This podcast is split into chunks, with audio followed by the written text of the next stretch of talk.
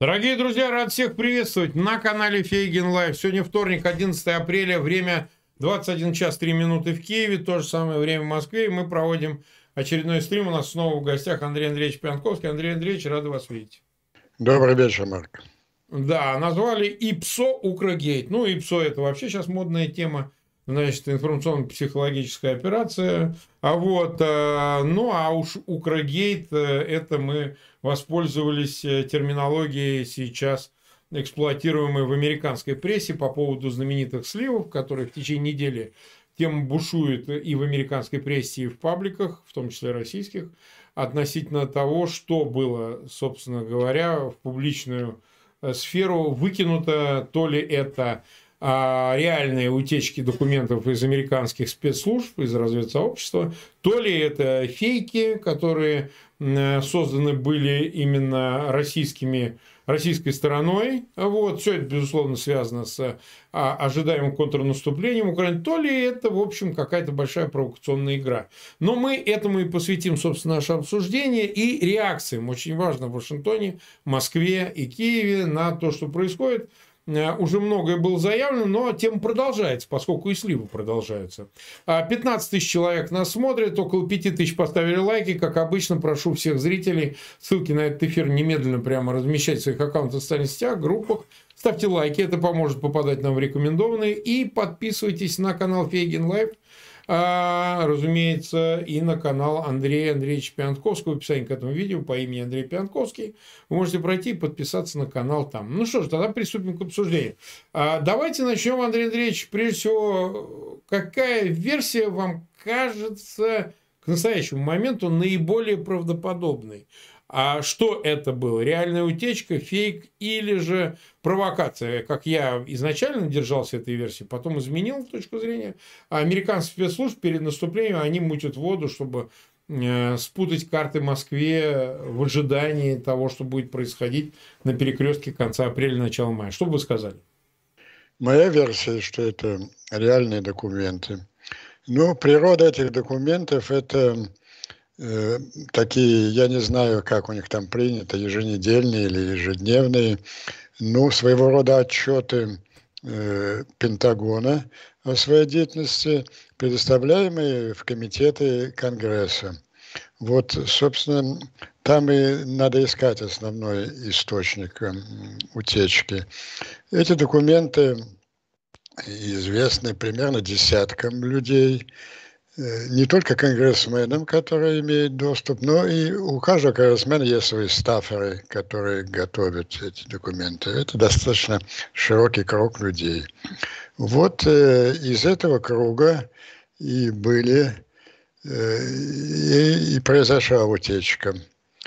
Документы почти все подлинные – одна явная фальсификация там, где прослеживается рука российских спецслужб, это совершенно фантастическое соотношение количества погибших украинцев и русских, 17 тысяч примерно, там с точными дат, данными, да, цифры, 17 тысяч русских и, и 70 с лишним тысяч украинцев. Э, вот, поэтому моя первоначальная версия была то, что, да, ну кто, кто эти люди, почему они? Ну а э, там же, а почему такими вещами занимались э, э, Сноудены, э, Ассанжи, Меннинги, Херши, до них там исторические такие фигуры, как Хис и другие – симпатизанты Советского Союза. Это идейные люди. Ну, в основном, давайте я буду исходить из версии все-таки э, полезные буржуазные идиоты. Буржуазные идиоты, убежденные в том, что э, вот политика Америки империалистическая, Америка виновна перед перед э, угнетенными народами мира в течение столетий, а вот вся эта идеалы атлантизма, свободного мира, защиты демократии. Это для них, это, эти им абсолютно чуждые концепции. Они считают, что это такая демагогия правящего военно-промышленного комплекса Америки, э, ну, как бы рационализировать э, свои хищнические инстинкты. Ну, вот такая э, философия, ее придерживается Большинство выпускников, кстати, выше лучших американских университетов из этой так называемой плюшевой лиги, там профессора еще с 30-х годов примерно в таком духе молодежь, молодежь воспитывают. В чем задача была цели, которые преследовали авторы этой, организаторы этой ИПСО? Ну, нагле, первые такие очевидные вещи. Создать недоверие между военными Соединенных Штатов и Украины в канун операции, ну, тем самым нанести ей ущерб. Э, ну, еще раз, который раз разоблачить перед всем миром преступные методы американской военщины, которые вот э, незаконные следствия, э, методы используют спецслужбы, подслушивают разговоры иностранных лидеров, союзников, а не только противников. Ну и осложнить отношения с рядом, не только с Украиной, но с рядом государств. Это, кстати, достигнуто с Южной Кореей, вот почти дипломатический скандал. Э, очень серьезные вопросы возникли у всей этой знаменитой э, разведывательной организации международной «Пять глаз», э, Соединенные Штаты, Великобритания, Австралия, Канада и Новая Зеландия. Между mm-hmm. ними принят очень широкий обмен информацией. Ну и всех у этих четырех глаз – партнеров американского глаза возник э, э, очевидный вопрос, а как мы можем вам доверять, если у вас вот все, у вас эти, этих Ассанжи и ваши Сноудены на каждом шагу там сидят и имеют доступ э, к документам. И, как уже вы правильно сказали, важно, что, что совершается после и кто этим воспользовался.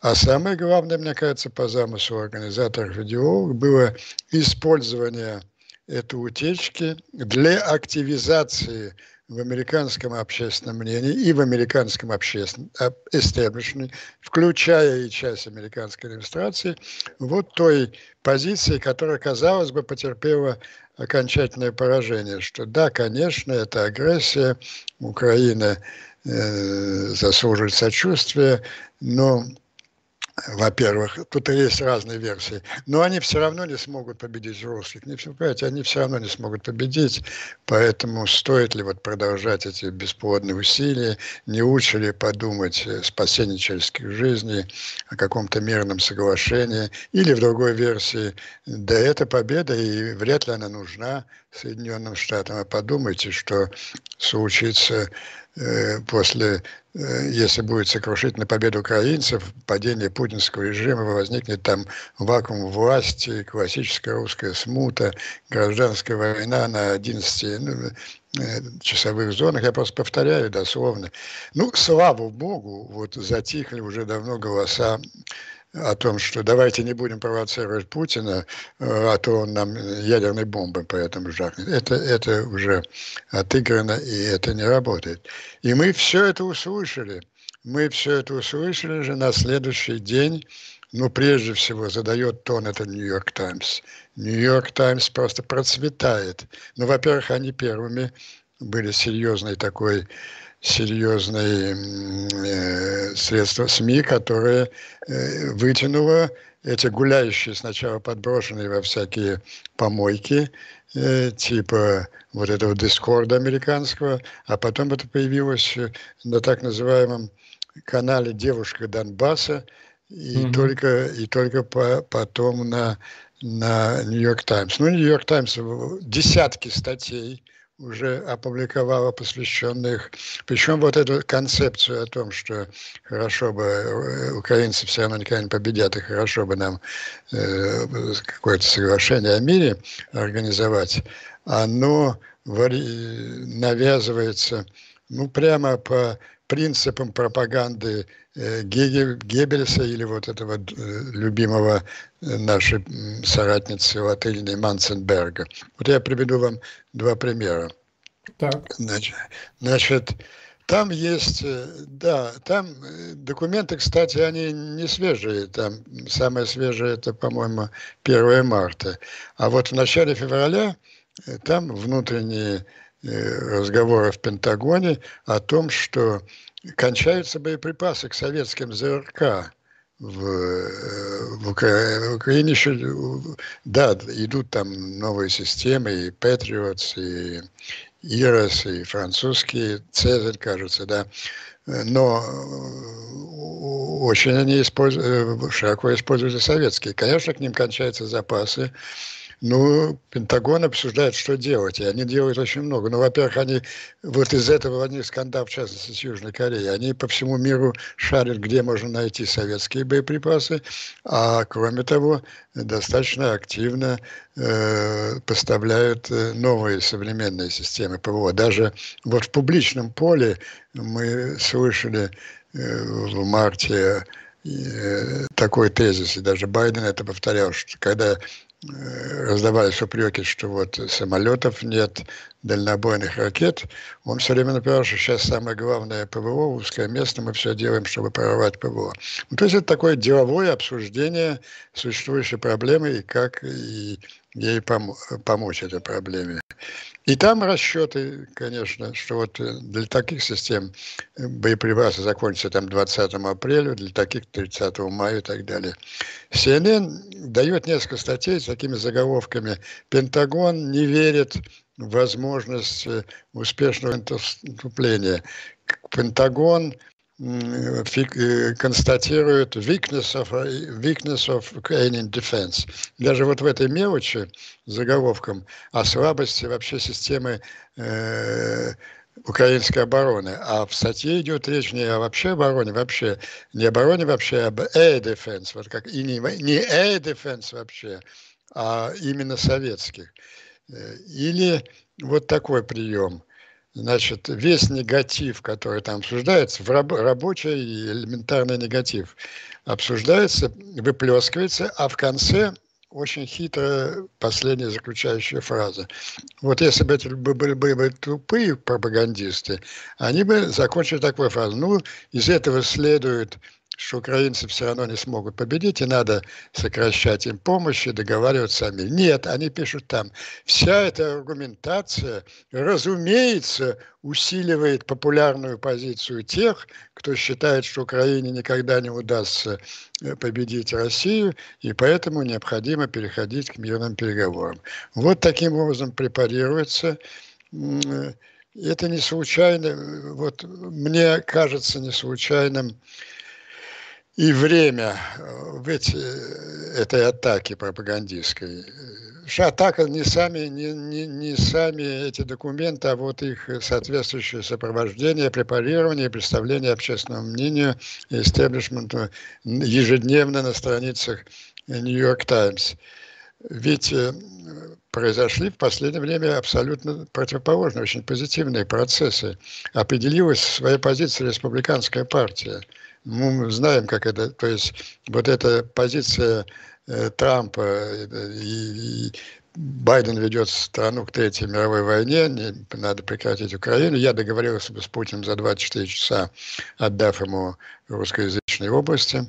Она потерпела крах в республиканской партии. Республиканская партия определилась, что бороться с демократами в предвыборной кампании надо не с этих позиций, а с позиции Байден недостаточно да, оказывает помощи Украины. Ну и с этим связано чудесное преображение наиболее популярного кандидата Десантиса, который сейчас занял такую твердую антипутинскую позицию. И вот сформи... этому способствовал, этот длинный разговор, мы об этом говорили, этому способствовали э, международные амбиции Китая и очевидный факт, что Путин уже ведет себя как абсолютный вассал Китая, поэтому потеряла все основание, вот популярная одно время у республиканцев э, э, позиция, что давайте, самый главный наш враг Китай, давайте лучше попытаемся Путина перетянуть на свою сторону ну, и так далее, и уступить ему в каких-то чувствительных вопросах. Определился такое э, двухпартийное единство атлантическое, И вот это вызвало такую контратаку того левого крыла демократической партии. Мы все время говорили о Э, антиукраинской, подлейшей, не побоюсь этого слова, позиции Трампа с его предложением в 24 часа э, кончен. Но она уже не представляет опасности. Он как бы себя и дискредитировал такими предложениями. И, в общем-то, Э, на кого воздействует Трамп? Трамп вместе с этим э, мудаком с выпущенными глазами Такером Карлсоном, они воздействуют на американское быдло, которое, а, э, которое охотно подхватывает эти лозунги, но которое не имеет влияния на принятие решений. А вот сегодня вот это левое крыло демократической партии, утверждаю, оно представляет большую опасность, чем Трамп, потому что у них довольно сильные позиции в истеблишменте. Вот вспомним это письмо 30 демократов э, Байдену где-то в, в, июне-июле бы с этим капитулянским тезисом.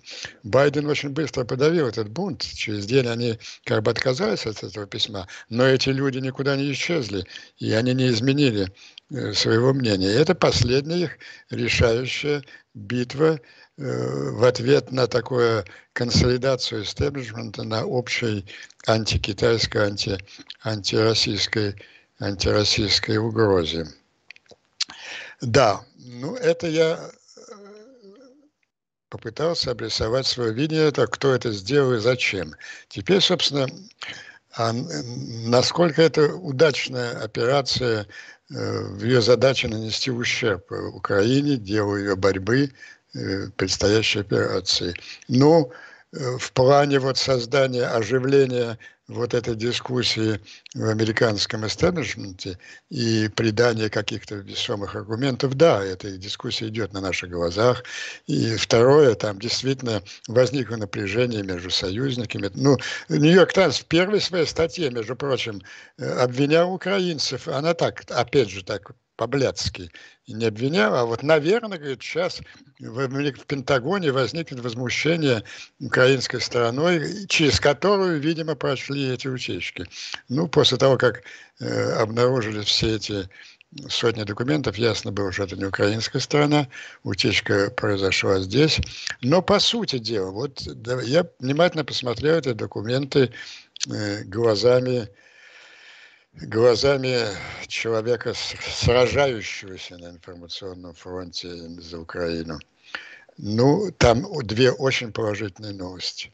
Вот я, мои слушатели знают, что последние там, недели я после опубликования информации о том, что два месяца в январе и феврале э, э, в Висбадене шли так называемые штабные учения украинского и и американского военного руководства, я все время подчеркиваю, что это совместное, это что значит учение, там, где принимали участие на заключительном этапе первые лица, Милли и Заужный, это выработка совместной операции, что это совместная украинско-американская операция, ее замысел, э, планирование, разработка, обеспечение ресурсом, управление, реализация происходит и будет происходить, будет происходить совместно.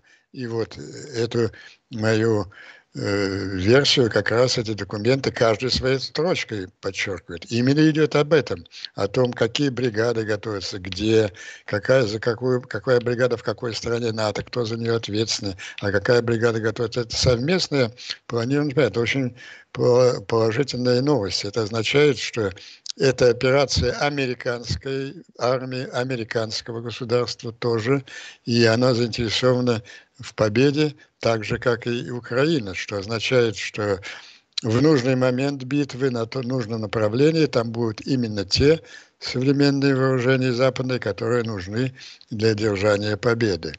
И второе, там э, другая линия показывает много документов, свидетельствующих о том, о глубо, очень глубоком проникновении американской разведки в, в структуры российского и военного, и политического руководства. Там э, просто ссылки на разговоры, э, факты о том, что мы предупредили украинцев о таком-то ударе, об этом даже. Ну, короче, разведка американская там гуляет как хочет э, в российских бункерах и структурах. Это, это кстати, вызвало очень болезненную реакцию э, в российских э, каналах. Выступал вчера, по-моему, такой генерал-лейтенант внешней разведки Решетников, вот он просто бил в набат, что нужно да, да, да. шпионов, э, там, диверсантов. И, ну, и в качестве реакции они схватили уже несколько людей на Чукотке и, и, и Хабаровском крае, шпионов, которые схватили их за переводом якобы денег на какие-то украинские ресурсы. Вот, это очень тоже. Вот эти два очень обнадеживающих фактора. Первое, что американцы вовлечены в эту операцию как в свою собственную, и поэтому полностью заинтересованы и сделают все необходимое для обеспечения победы. И второе, что вот американская разведка э, обладает, э, видимо, это больше, больше технические техническая разведка, чем, э, чем агентурная. Хотя вот по реакции Решетникова и, и угу. отдельным моментам из этих публикаций э, свидетельствует, что и агентурная тоже неплохо поставлена. Так что для нас, э, сторонников Украины, э, я вот свою статью вчера по этому поводу назвал э, «Наследники Хисса просчитались». Ну вот, э, я хочу уточнить один очень важный момент, связанный с сенсационным вчера выступлением одного российского пропагандона так. в программе, по-моему, Норкина. Ну, да. во-первых, вот ключевой момент. Норкин. Когда э, это это почти, это скорее всего подлинные материалы с одной явной вот той вставкой, которая, вот вопрос на каком, вставку это сделали, конечно, э, наши кремлевские спецслужбы, на какой операции эта вставка сделана. Моя первая версия была, что вот те люди, которые, эти Ассанжи, Мессинги, Хиссы, Херши, которые слили, ну, скорее всего, из Конгресса, и это является отягчающим для них обстоятельством. Видимо, имели контакты и с русскими, и русские им посоветовали, а вот, пожалуйста, это очень хорошо, что вы делаете там для своих целей, а вот еще добавьте вот такие цифры, пожалуйста, по, по потерям. Но оказалось, что это не так. Давайте посмотрим э, этот кусочек. Кусочек, да. Сейчас просьба всем на экран.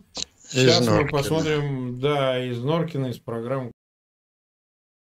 пятницу действительно мы отнеслись к этим материалам излишне легкомысленно. И почему это произошло? Во-первых, действительно, те данные о потерях, которые были продемонстрированы да. на документах действительно оказались, скорее всего, прифотошопленными. Я нашел первоначальную версию этих материалов, и там, э, в общем, э, российские потери обозначались как в несколько раз больше, чем украинские, что, наверное, больше похоже на правду. По крайней мере, признаков фотошопа Чего? там нет. Чего? Чего?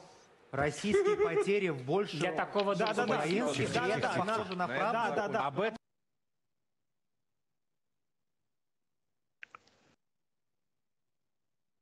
Так, все, Андрей Андреевич, мы посмотрели этот кусок.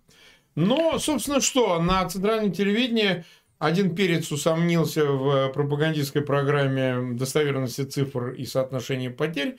Ну, другая какая-то там обезьяна начала кричать, как так, да что, это, так сказать, один из краеугольных пунктов, значит, то, что потери Украины должны быть, понятно, что они не такие, больше, чем у России. Причем это, ну, пропагандистский, один из центральных элементов пропагандистской пропагандистской методологии, в общем, потому что если гибнет больше, тогда зачем все? Потому что результат-то более чем сомнительный.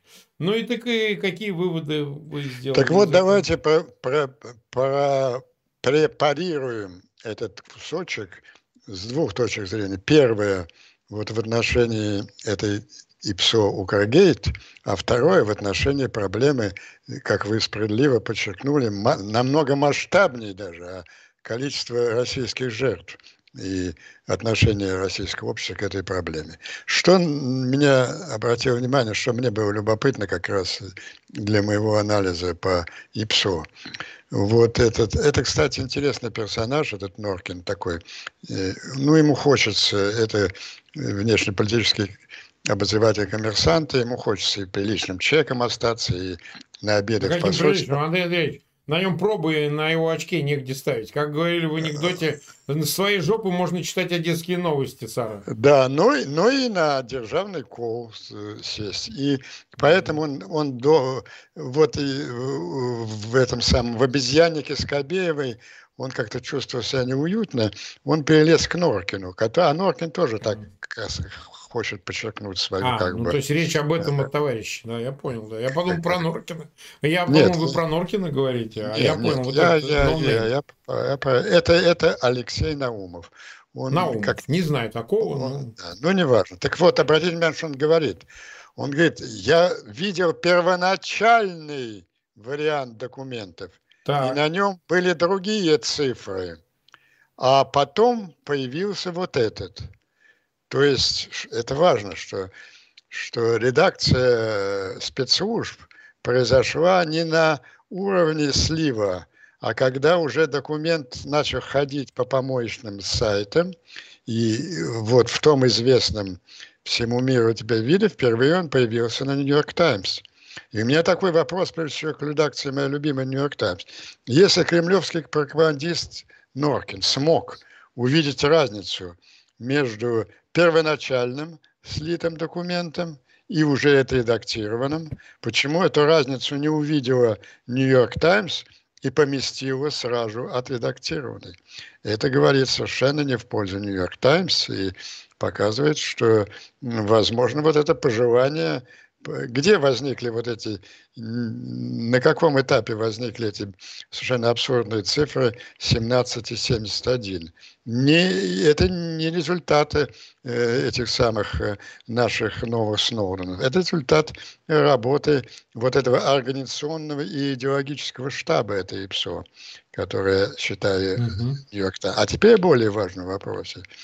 Норкин сказал следующую фразу, что на самом деле была другая цифра, в которой количество российских потерь превышало количество украинских в несколько раз, он сказал, в несколько mm-hmm. раз. Mm-hmm. Вы видели, какую бешеную реакцию это вызвало? Я не знаю, может, ну, там, э, там на этом эпизод прервался, может, его убили там уже несчастного. Вот. Значит, э, он увидел какую-то несколько раз украинскую цифру, э, уже отредактированной, дал 71 тысяча. Ну, видимо, конечно, она была увеличена. Ну, увеличена, она была не настолько... Ну, предположим, что в той изначальном варианте это было что-то около 40 тысяч. Это вполне соответствует другим данным о возможных потерях украинцев в 3-4 раза больше, в 3, ну давайте самое скромное, в 3 раза больше. То есть по самым скромным, по самым скромным предпосылкам Норкин, глаза Норкина увидели в первоначальном варианте Пентагона 120 тысяч убитых русских солдат. А цифры, никто не знает точные цифры, ни русских, ни украинцев, никто. Собственные штабы не знают, это очень... Все цифры приблизительные, но самые точные сведения на свете могут существовать только в документах Пентагона по двум причинам. Потому что Пентагон обладает уникальными разведывательными способностями, как мы убедились, электронными, и потом они абсолютно не заинтересованы им не надо, это им нужно для своего внутреннего употребления и расчетов. Им, им не нужно не обманывать, не успокаивать ни, ни, ни русское, ни украинское мнение. То есть тез, мой тезис номер один, что те цифры, которые нас, соотечественных Норкин, увидел в еще не отредактированном варианте, это самые максимально приближенные к истине цифры потерь. И второе, если как минимум русские потери составляют 120 тысяч, а скорее всего, наверное, больше. Вот mm-hmm. это очень... Это математический факт, позвольте. Я считаю, что я доказал некую теорему Пентковского-Наумова о том, что российские потери на сегодняшний день как минимум составляют 120 тысяч человек. Не знаю, это на, на, такой факт математически окажет какое-то влияние на российское общественное мнение или нет. Но, по-моему, мы обязаны его зафиксировать. Это важный факт. Бесспорно, бесспорно. 30 минут мы в эфире, нас смотрят 55 тысяч с лишним человек, 15 тысяч поставили лайки. Просьба огромная, ссылки на этот эфир размещайте в своих аккаунтах в социальных сетях, группах. Это очень важно. Ну, конечно же, ставьте лайки, это будет помогать нам попадать в рекомендованные, а значит, расширять аудиторию этого эфира. Ну и, конечно, подписывайтесь на канал Фейгин Live и на канал а, Андрея Пионтковского в описании к этому видео. Напоминаю, к тем, кто к нам присоединился, есть ссылка на эфир Андрея Андрея, на канал Андрея Андреевича. Вы можете подписаться, смотреть эфиры там тоже. Ну, хорошо, допустим, а, мы сходимся на версии, что это все-таки подлинно слитые документы. Вопрос, как это может повлиять на контрнаступление украинской армии ВСУ? Может ли это отсрочить, изменить направление, отсрочить по срокам, а, изменить направление ударов, а, ну, ладно, там взаимоотношения между Киевом и Вашингтоном, по-моему, сейчас не тот момент, когда... Переживет Зеленский тот факт, что его подслушивают. Переживет. Ну, они всех послушают, ему, американцы. Ему важнее другое. Ему важнее ну, другое. Конечно, сколько, конечно. сколько окажется в решающий момент дальнобойных ракет и самолетов. Э, да, но, но вот э, может ли Украина изменить э, свои планы или вместе с Пентагоном, что давайте как-то скорректируем, чтобы из э, уже опубликованного массива не следовало какие-то выводы, которые Москва линейно может сделать и как-то сманеврировать, там, не знаю, оборону куда-то там усилить, э, а, на какие-то участки фронта, где может быть ожидаемо э, контрнаступление, усилить эти участки, ну или еще что-нибудь в этом роде там. Может, не может, на ваш взгляд? А там нет никакой ущербной для проведения операции информации. информации. Расчет другой, на ущербную политическую информацию, на угу. повлиять прежде всего на умы здесь, в Соединенных Штатах, оживить вот этот тезис, что не нужна нам, во-первых, Украина не может победить, во-вторых, нам победа не нужна. Вот, я думаю, что все-таки вот это левацкое КРО, но оно в какой-то степени к нему прису... оно имеет влияние вот на ту группу внутри администрации э, президента, которую мы обозначили как вот не поражение Украины. В связи с... Я обращаю внимание на исключительно эмоциональное поведение Блинкина как раз вот эти последние пять дней. Он просто просто кричит, более резко даже, чем украинское руководитель, никаких переговоров, никакого перемирия, немедленно, ни в, это только, только наступление. Это отдаст Путин возможность, он всегда придерживается этой позиции, но это выбивается вообще из его стиля.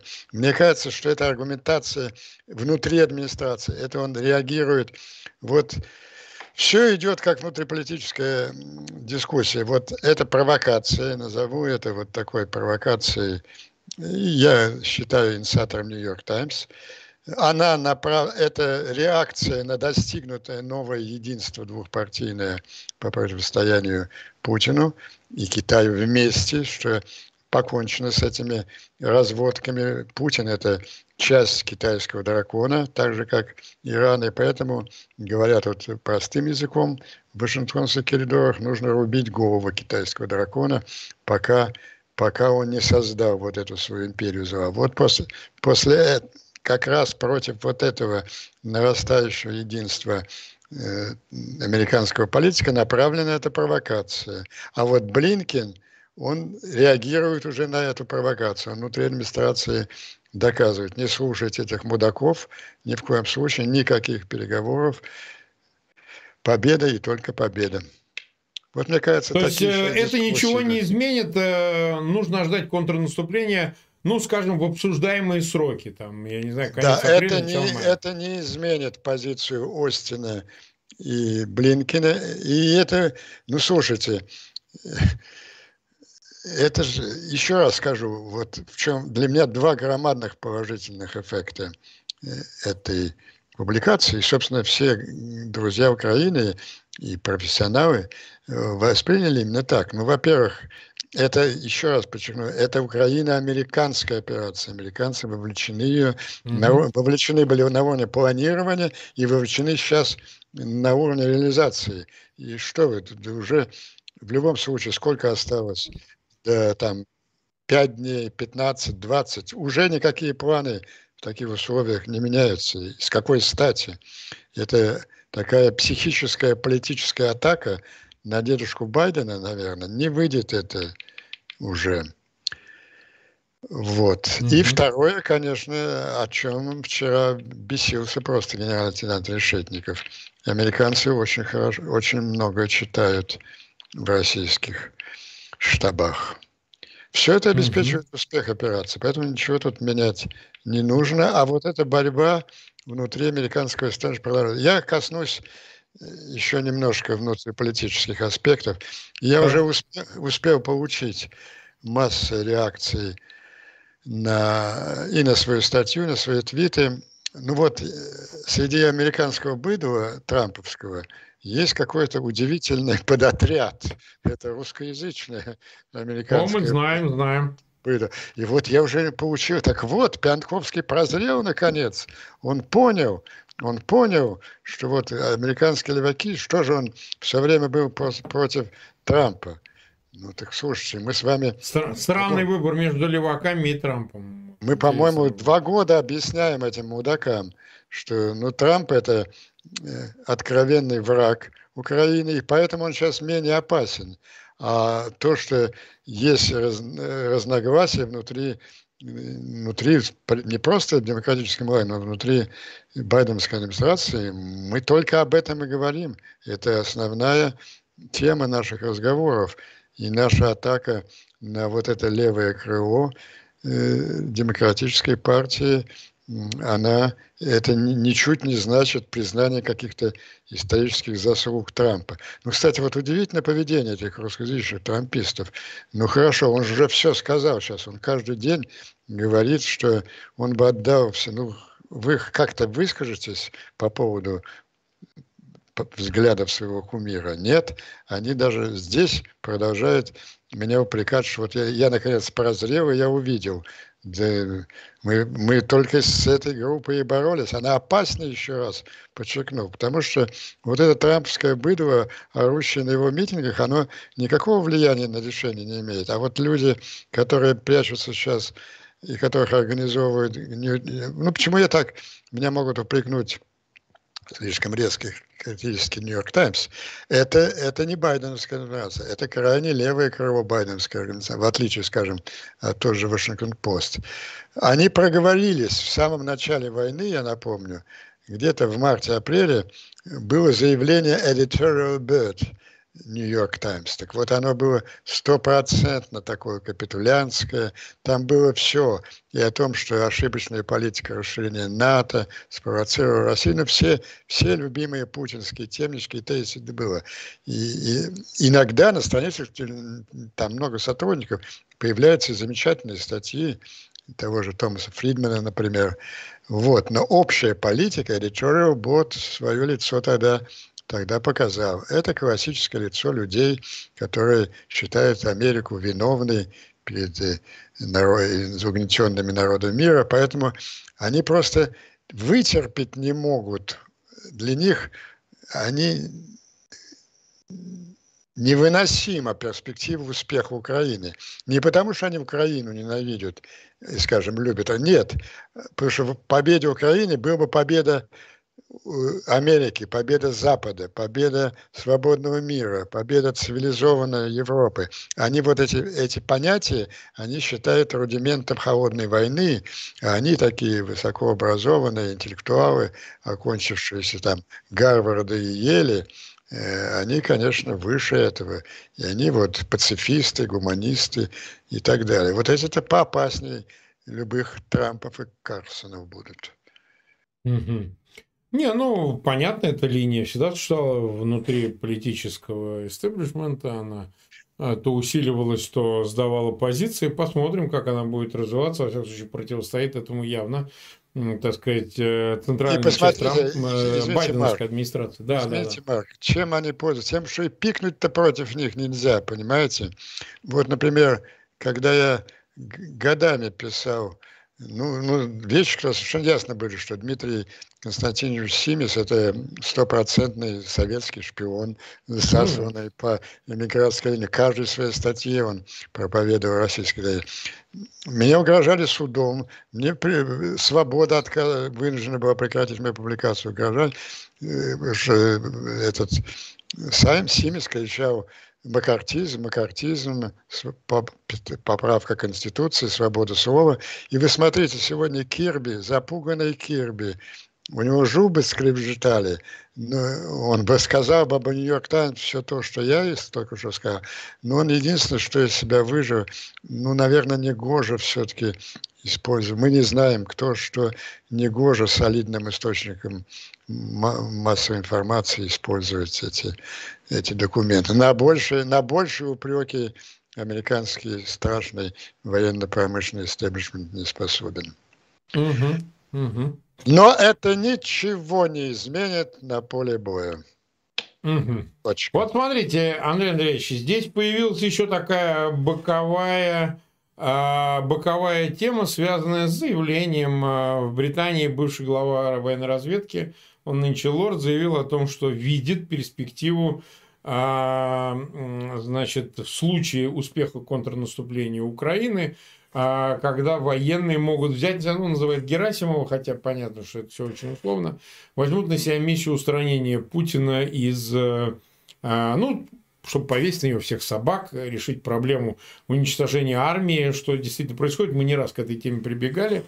А мнится ли вам, кажется ли вам, Андрей Андреевич, что в результате, если представить себе, я не знаю, атаку на Крым или на, в Донбассе успешное контрнаступление Украины, что действительно открывается какая-то такая возможность со стороны э, генералитета ли, какой-то части силовой бюрократии ну, эту ситуацию внутри России изменить, потому что ведь вот судите сами, они готовятся погнать новую волну мобилизации в случае, особенно если контрнаступление будет успешно развиваться украинских вооруженных сил, ну, в общем, набрать нового мяса и кинуть его, затыкать эти дырки. Поскольку вот буквально сегодня объявлено, они вот буквально до конца недели собираются принять поправки в законодательство, по которому уравняет вот э, юридические повестки виртуальные с документарными, ну и соответствующие наказания в случае неявки, игнорирования и так далее, вплоть до, там, ну, понятно, перекрытия границ, невозможность э, пользоваться транспортным средством, фактически аннулирует ваши водительские права, и вплоть до невозможности регистрации сделок, э, владения распоряжения собственным имуществом, третьих лиц и так далее с вашим участием. То есть получается ну, такая тупиковая ситуация. Они все делают для того, чтобы предотвратить, предвосхитить, э, предупредить наступление украинских вооруженных сил. Но в случае, если это не получится, могут ли они использовать это как предлог, ну, допустим, потерю Крыма, допустим, назовем такой вариант, для устранения Путина резко. Просто они могут мимо этого пройти повода и идти дальше. А дальше, вот я говорю, туда, в следующие 500 тысяч мобилизованных, ну и так далее со всем набором. Ну, я думаю, что в случае такого сценария, ну, ну мы не знаем ни направления удара, кстати, ничего подобного здесь не было. Это все-таки конгрессмены, вот эти э, комитетчики, Стеффер, это секретные документы, там написано топ-секрет, но это по большому счету второго уровня секретности. Э, Все-таки Пентагона хватает ума не пускать по комитетам самые чувствительные вещи. Ну вот основной сценарий – это взятие Мелитополя, выход к побережью, уничтожение Крымского моста и систематический обстрел Крыма. Вот если эти события вполне реальные, осуществятся, но я не вижу возможности у Путина в этих обстоятельствах оставаться у власти. Как этот вопрос будет решен, это уже другой. Но это же вопрос перекладывания ответственности. То есть, если вы не сделаете это с Путиным, Путин это сделает с вами. Но не скажет же, что Крым он потерял, так сказать, ну, мы, какой дурак в это поверит. Ну, а просто... так, это, так это в любом фашистском режиме проблема кто виноват, фюрер или генерал. Путин уже решал эту проблему весной прошлого года. Да. Когда да. он, он же, как он сделал? Он спустил двух собак, Пригожина и, и Кадыров, кстати, где сейчас Кадыров, это особая тема, на генштаб, они же кричали Шойгу, долбоеб, э, э, Герасимов, да. пидор. Вот на этом да. держались. Потом все-таки генералы взбрыкнули, и в ночь с 10 на 11 января такой мини-переворотец произошел.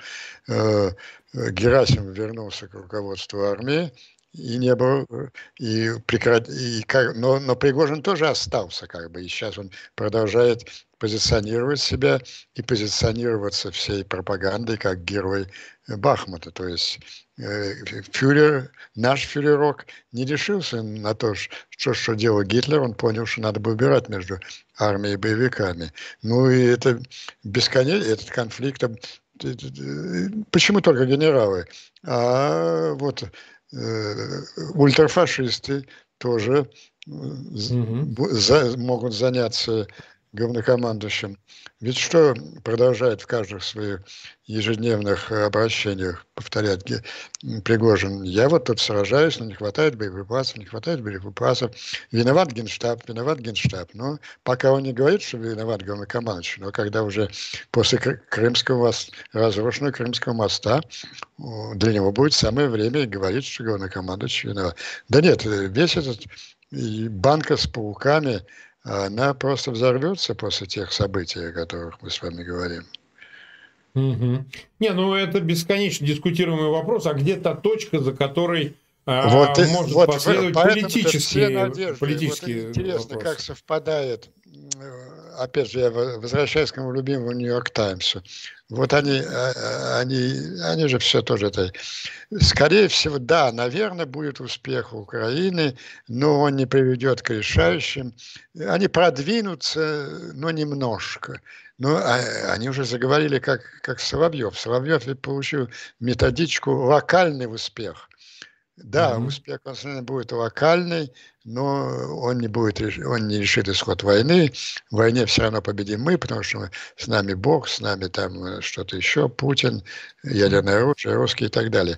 То есть э, их идеальный вариант, и он совпадает с идеальным вариантом всей вот этой американской левацкой сволочи. Такое сохранение вот этой патовой ситуации – и на основе, если не будет решающего успеха э, этой операции, вот того сценария, то, то произойдет замораживание де-факто конфликта, сохраняется патовая ситуация. И там деться будет некуда. Давайте о чем-то договоримся. Представляете, какое давление будет со всех сторон на, ну, заморожено не туда-сюда, ни одна армия не может идти вперед. Вот об этом мечтает и Путин, об этом мечтают и левое крыло Демократической партии Соединенных Штатов. Ну, а Трамп, не знаю, как минимум о том же. Он о Сторме Дэниелс продолжает мечтать. А? Например, так. Ну хорошо, не будем о грустном для Трампа. Он теперь сейчас Нет, как скурка вертится. Андрей Андреевич, у нас остается совсем немного времени, практически почти 48 минут мы в эфире. А у меня тогда остается последняя тема, касающаяся Китая. О, Смотрите, да. на фоне, да, да, мы как-то упускаем, э, упускаем какой момент, ведь вот Судите сами, э, только состоялся визит государственный 20-22, мы его обсуждали, мы, так сказать, давали оценки. Макрон съездил э, фон дер Ляйен э, в Пекин для обсуждения. Ну, тут какие-то противоречивые оценки, хотя в целом я не считаю, что уж такой уж неудачный визит, о чем-то идут переговоры. Ну и по итогам визита Китай затевает учения с, в отношении Тайваня, рядом с Тайванем. Понятно, куда направлены его э, Китая э, агрессивные интересы в сторону Тайбэя. Но, тем не менее, в этой всей ситуации со сливом документов, ожидаем контрнаступления, Китай как-то, в общем, выглядит так, что он отошел в сторону. Он перестал эксплуатировать тему своего участия в мирных переговорах, понимая, что до контрнаступления абсолютно ничего не произойдет. Ну, там есть какие-то периферийные персонажи из БРИКСа, типа президента Лулы Жулика из Бразилии, который тут говорит, давайте Крым отдадим, давайте я... Он собирается, кстати, в Китай ехать это обсуждать. Ну, обсуждать можно даже Зимбабве. Это как бы мало влияет на ситуацию. Но сам Пекин э, все-таки затаился, ожидает, видимо, итогов э, контрнаступления сил ВСУ и, и уже тогда вернется, а мы верим и думаем, что наверное, не отступится, э, к этому, к этому своему статусу такого миротворца или посредника, уж не знаю кому. Как вы видите, на чем сейчас Китай решил сосредоточиться после визита Макрона в Пекин вместе с фон дер Ляйен и будет ли он э, продолжать настаивать на своей посреднической миссии?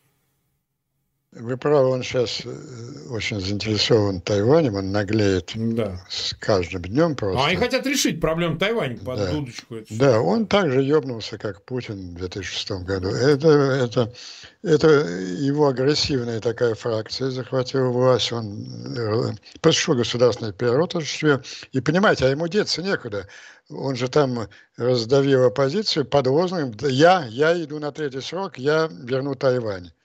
Ну, а не вернешь, то вообще зачем ты тут... Товарищ Ху обижал на последнем заседании. Ну, Помните, да, как под ручки, да. старичка вывели? Нет. Он, э, да. Но какая же, извиняюсь, сволочь Макрон. Вот он же вот это его заявление в конфликте Соединенных Штатов и Китая за Тайвань, мы, мы не выбираем сторону. Мы не выбираем. Он предал Тайвань сейчас. Это замечательный народ, замечательная страна. Тайвань – это гораздо в большей степени преемник и Китайской республики, провозглашенный Сунь Сеном 1913 году, а, а следовательно предшествующей ей Китайской империи. Тайвань вообще все это экономическое чудо Китая, но оно создано на 80% Китая, Тайване, который был таким хабом по переброске современных западных технологий. И, и, и это коммунистическая банда хочет, это китайское чудо, это высшее достижение китайской цивилизации исторической уничтожить. Что он получил? Он, понимаете, он получил от Макрона, что он, Америка объявит жесткую блокаду, он будет торговать и поддерживать свою экономику, по крайней мере, с Францией. А Макрон, наверное, ему обещал участие других стран Европейского Союза. Макрон подрядился э, экономически обеспечивать захват, захват Тайваня Китаем. То есть Понимаете, вот так же это, это поворотный пункт в истории французских президентов. После вербовки Сталином де Голля в 1944 году все французские президенты вот до последнего дня, до 8 февраля 22 года, когда Макрон был в Кремле, они выполняли одну и ту же функцию обслуживания Кремля, изображая, позиционируя себя так называемыми посредниками, посредниками между Западом и, и Кремлем, Советским Союзом и Россией. Ну, сейчас уже, когда Кремль, а, Путин стал военным преступником, а, ну, конечно. а, а, а Россия жалким вассалом Китая, э, Макрон нашел другого папика. Теперь Великая Франция, и он уже обозначил свою роль, она будет посредником, видите ли, между, между Западом и Китаем. И если свое посредничество Деголь начал скажем, ну, вместе, к сожалению, с другими западными державами, с предательством Восточной Европы, то свое э, признание власти абсолютной Сталина над этим регионом, то свое новое предательство, свое новое сотрудничество с новым диктатором, Си, Макрон начал предательством Тайваня. И Соединенных Штатов, кстати, тоже своего союзника, которая несколько раз спасала Францию. Да не несколько раз, а во всех мировых войнах. И в первой, и второй, и третьей.